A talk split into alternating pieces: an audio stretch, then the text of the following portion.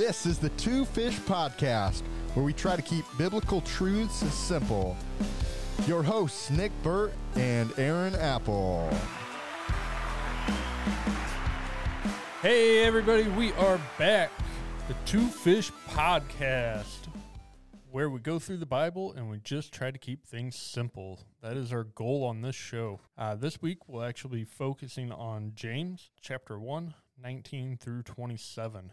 Yeah, last week we went through the first part of the chapter, verse 1 through 18, and man, it was really good. It was. Like James is a very practical book we talked last week. So go back and listen to that episode if you missed it, um, so that you're caught up with us. But yeah, James is extremely practical. And this next section, man, is verses for me. Like James was like, in the future, there's going to be this guy. His name's Nick Burt, and he needs to hear this because it's super convicting. It's something I should have tattooed on my arm or something so that I can see it every day. Yeah, it's very applicable. It definitely applies to our daily walk. And as we're going to read this, like it, it applies to our trials as we talked about last week, but it can apply to so, so much more than that. At least that's the way we feel. Yeah. And that's part of where Nick's saying, man, I need this tattooed on my arms as a daily reminder. Do you have a daily reminder verse? Uh, no. No. Like Do you? not On your mirror? I have a reminder every day on my phone. My wife has stuff plastered here and there, but I, I probably read it the first time I see it. I'm like, what, is that sticky note up there for? And then I just gloss over it. Yeah. Uh, My phone would probably be good, like if I got a text message or something. Yeah, I get a daily reminder on mine. It's the same thing every day. Same thing every day. Oh, nice.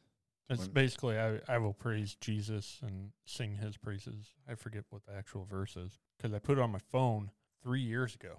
Really? Yeah. And every day you still get it. Every day I still get it. That's cool. Hey, if you're listening, go do that. Yeah, maybe you need this one on I your phone. maybe I will. You'll have to show me how to set that up. I don't know if I could take it for three years though. That's pretty sweet. Yeah. All right, so let's start in James verse 19.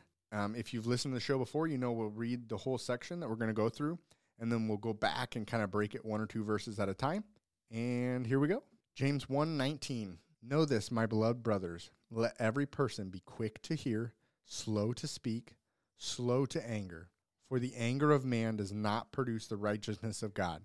Therefore, put away all filthiness and rampant wickedness, and receive with meekness the implanted word, which is able to save your souls. But be doers of the word, and not hearers only, deceiving yourselves. For if anyone is a hearer of the word and not a doer, he is like a man who looks intently at his natural face in a mirror. And after looking at himself, goes away and immediately forgets what he looks like. But whoever looks intently into the perfect law that gives freedom and continues in it, not forgetting what they have heard, but doing it, they will be blessed in what they do. Those who consider themselves religious and yet do not keep a tight rein on their tongues deceive themselves, and their religion is worthless. Religion that God our Father accepts as pure and faultless is this to look after orphans and widows in their distress, and to keep oneself from being polluted by the world. So let's start verse 19. Know this, my beloved brothers, let every person be quick to hear, slow to speak, slow to anger. Again, we're a Christian Bible study made simple. Let's just make keep that simple for a second. Quick to hear, slow to speak, and slow to get angry. The old saying, God gave you two ears and one mouth. Yeah. So you need to listen up twice as much. Well, however that saying goes. I feel like I see this applied in everyday life within conflict. That's where I go with with this verse first and foremost. So maybe it's conflict with your wife or with your kids or with anyone, a coworker. How many times are we do we stop listening and be quick to speak and yell back or get angry and that doesn't do anything to help the situation. Right. It, uh, typically, it makes it worse, right? So in, in those conflicts, if we if we would take a step back and just listen and not say anything, like don't even don't even speak until you fully absorbed what is being said. And then in conflicts, we have the temptation to butt in. I'm going to cut you off before you even finish your thought because I'm I'm already angry, Yeah. right? So I'm not even going to hear everything you have to say because I'm already shut down. I'm angry. I only heard the first four words you said, and I don't care what the like. Your mind just goes blank. And you don't even listen to the rest of it, right? And this is telling us to do the exact opposite of that. Yeah. How many times do we you hear those four words and maybe you let them continue talking, but you're already calculating in your head, what am I going to say? What am I going to say in response? So you've already stopped listening. I listened to in kind of prep for this or watched a video, Allen Parr, The Beat. He's on YouTube. Go check him out. He's got some really good stuff. But a couple years ago, he went through this section.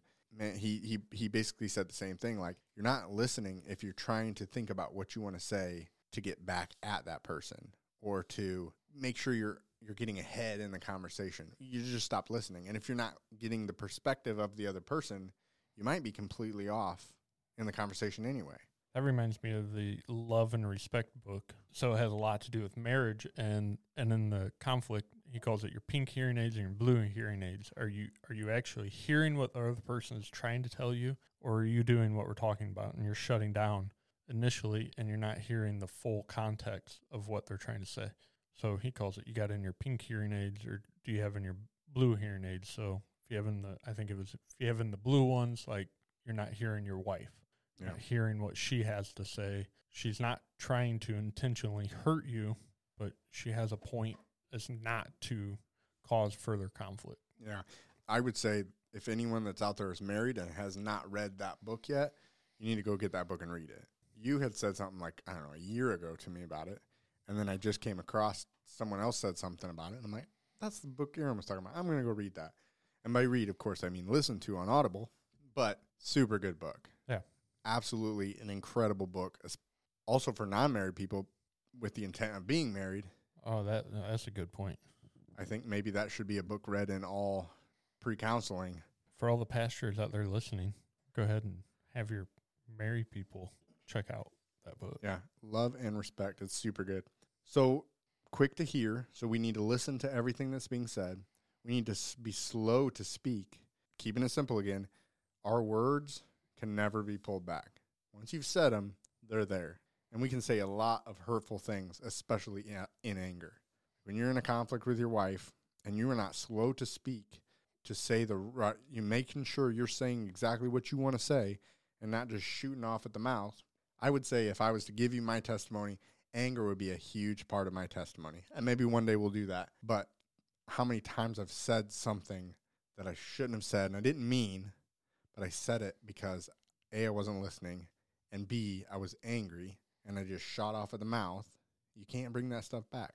That can be a super hateful word that you maybe didn't mean, but you just wanted to get ahead in the conversation, get ahead in the argument, get ahead and be on top when really that doesn't help anyone because now again like you said you made it worse Then the obviously the last part of that is slow to become angry, which I mean you've you've covered both of those. Slow to speak and I think even slower to become angry.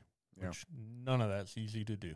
it's almost like we do this completely opposite Yeah. most of the time in our lives we hear something we get angry before we really even heard it we're not slow to speak and then after the whole thing's blown up maybe two days later when you're trying to resolve the problem then you listen and understand man this was stupid Or you feel really convicted about what you did. Yeah. And then you have to go apologize, Yep. ask for forgiveness and where if you would have just slowed things down, let the person finish what they're trying to say, maybe even say is this what you're is this what you're trying to tell me? Am I hearing you correctly? Maybe that should be a good response if you're getting upset. Am I hearing what you're trying to tell me correctly? Because nine times out of ten, I feel like, and with my wife and I, I think one of out of that book, one of the things was, do you need me to listen or do you need me to fix this? Mm, And often I have to ask my wife, "Do- what do you need from me? Do you need me to, to listen in this scenario or do you want me to give advice? Usually it's like, I want you to listen. yeah now here i thought i was the only one that assumed that every time my wife told me something she wanted me to fix it Yeah. I, I think that's our, our role as a guy yeah all the time. yeah Fix it immediately.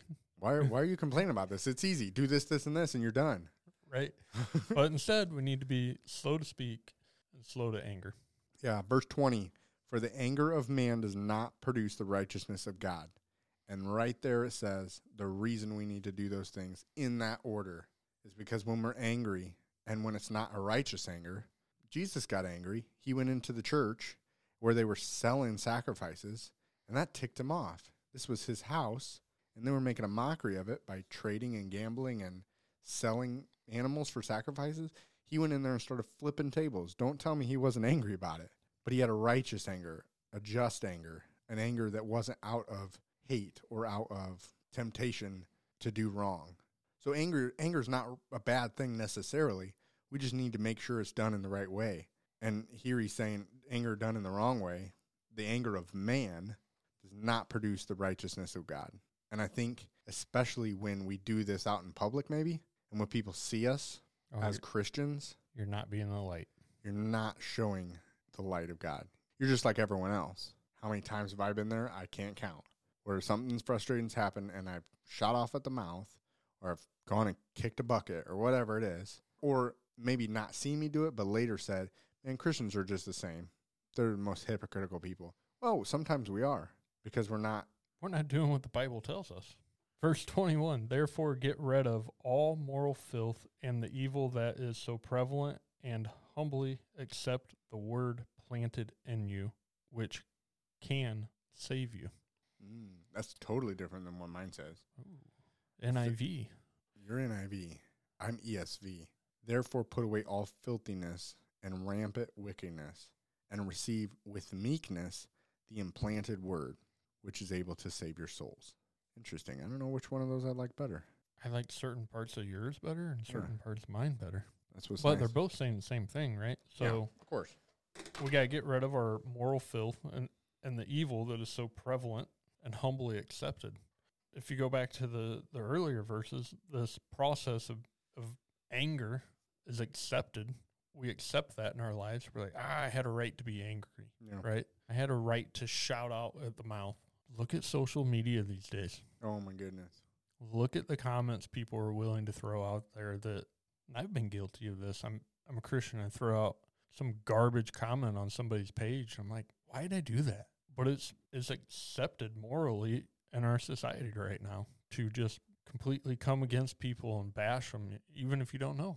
Yeah, it just well, online it's super easy because no one's there to punch you in the face if you say something you shouldn't. Right. You know what I mean? So it's just super easy to just throw off some stupid comment, but tends to be filthiness in the eyes of God. Since to, tends to be can be this total wickedness, like it's saying. And but what we need to do is receive the implanted word. What does yours say there instead of implanted word? And and humbly accept the word planted in you. So the word, as we're dealing with this in context here, James one is talking all about testing your faith and being going through trials. And and we talked last week about you need to lean on God. You need to look for God for an answer through God's word here. Obviously back then they didn't have the Bible, which I think we take this for granted. Yeah. That we can so easily, okay, what is God what's what's God's word? And we can go through and read God's word and what he wants to say to us. And this is really how he speaks to us is through his word. But back then they didn't have this.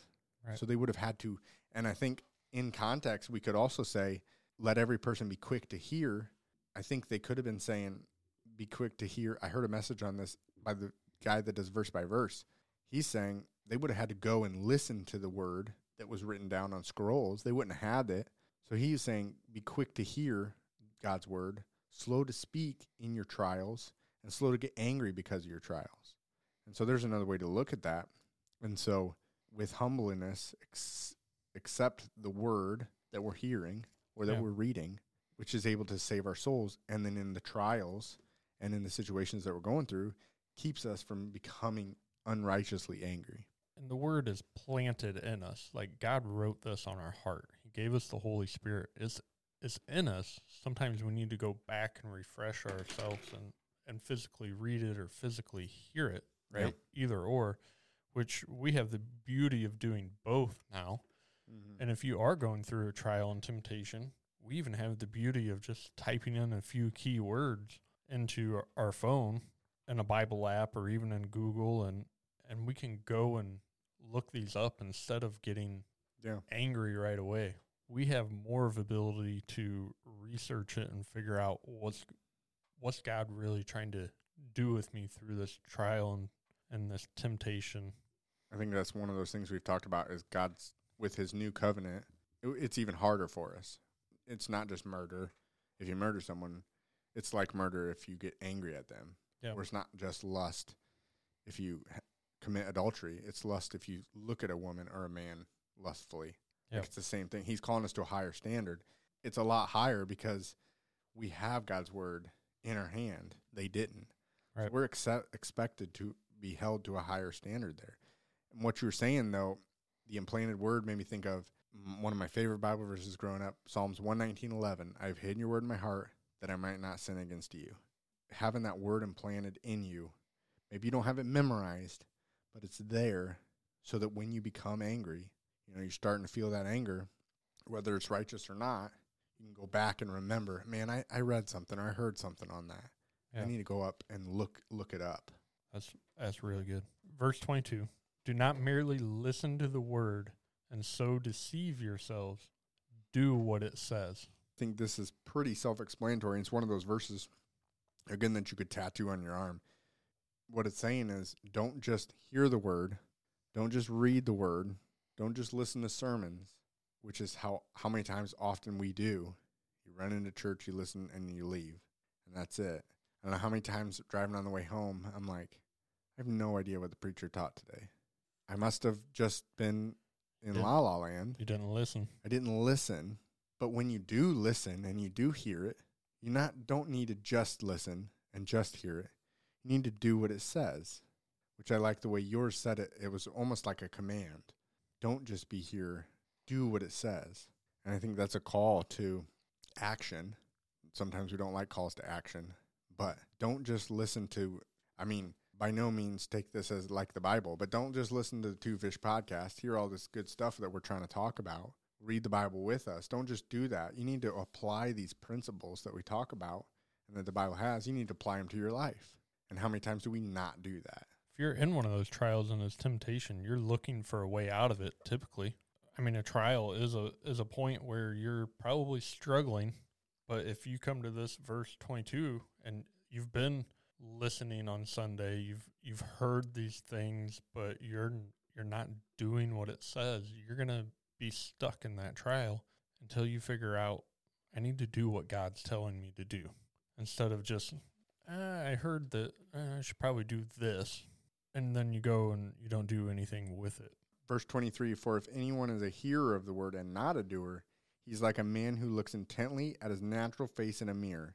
And then verse 24 For he looks at himself and goes away and forgets what he looks like. What James is saying is, it's like someone, it's like you going into the mirror, looking at yourself, looking, man, my hair looks nice today. I did it real nice today. And then walking away. And then five minutes later saying, Did I do my hair? It's like you don't even remember because you weren't, maybe you weren't really paying attention like I said earlier, you were in La La Land sitting there in church and you didn't hear and you didn't take in what this what the word had for you. And you didn't apply it to your life. Right. I read something on this and it was take the time to examine yourself. Mm. Take the time to look deeply into the situation. Don't just walk up to the mirror, look at yourself, and walk away. Okay. So slow down, like it tells us at the beginning of this, and actually examine yourself. So look at the situation or the trial you're in or the conflict you just got into with your wife. Yeah. Take a moment and examine the situation and what's going on and then respond to it. I like that too. Yeah. That's what's awesome about doing these little Bible studies uh, with another person is you get a different perspective of what is going on and you can digest both. I like what you're saying there. He looks at himself and goes away at once and forgets what he looks like. We need to go and examine and make sure we know what we look like. Yeah. We need to listen to the word and make sure we know within our trial. Maybe we got an answer to a problem that we're going through in a trial. Well, don't just forget it. Keep it. Hold on to it because you might go through that something similar later. Yeah.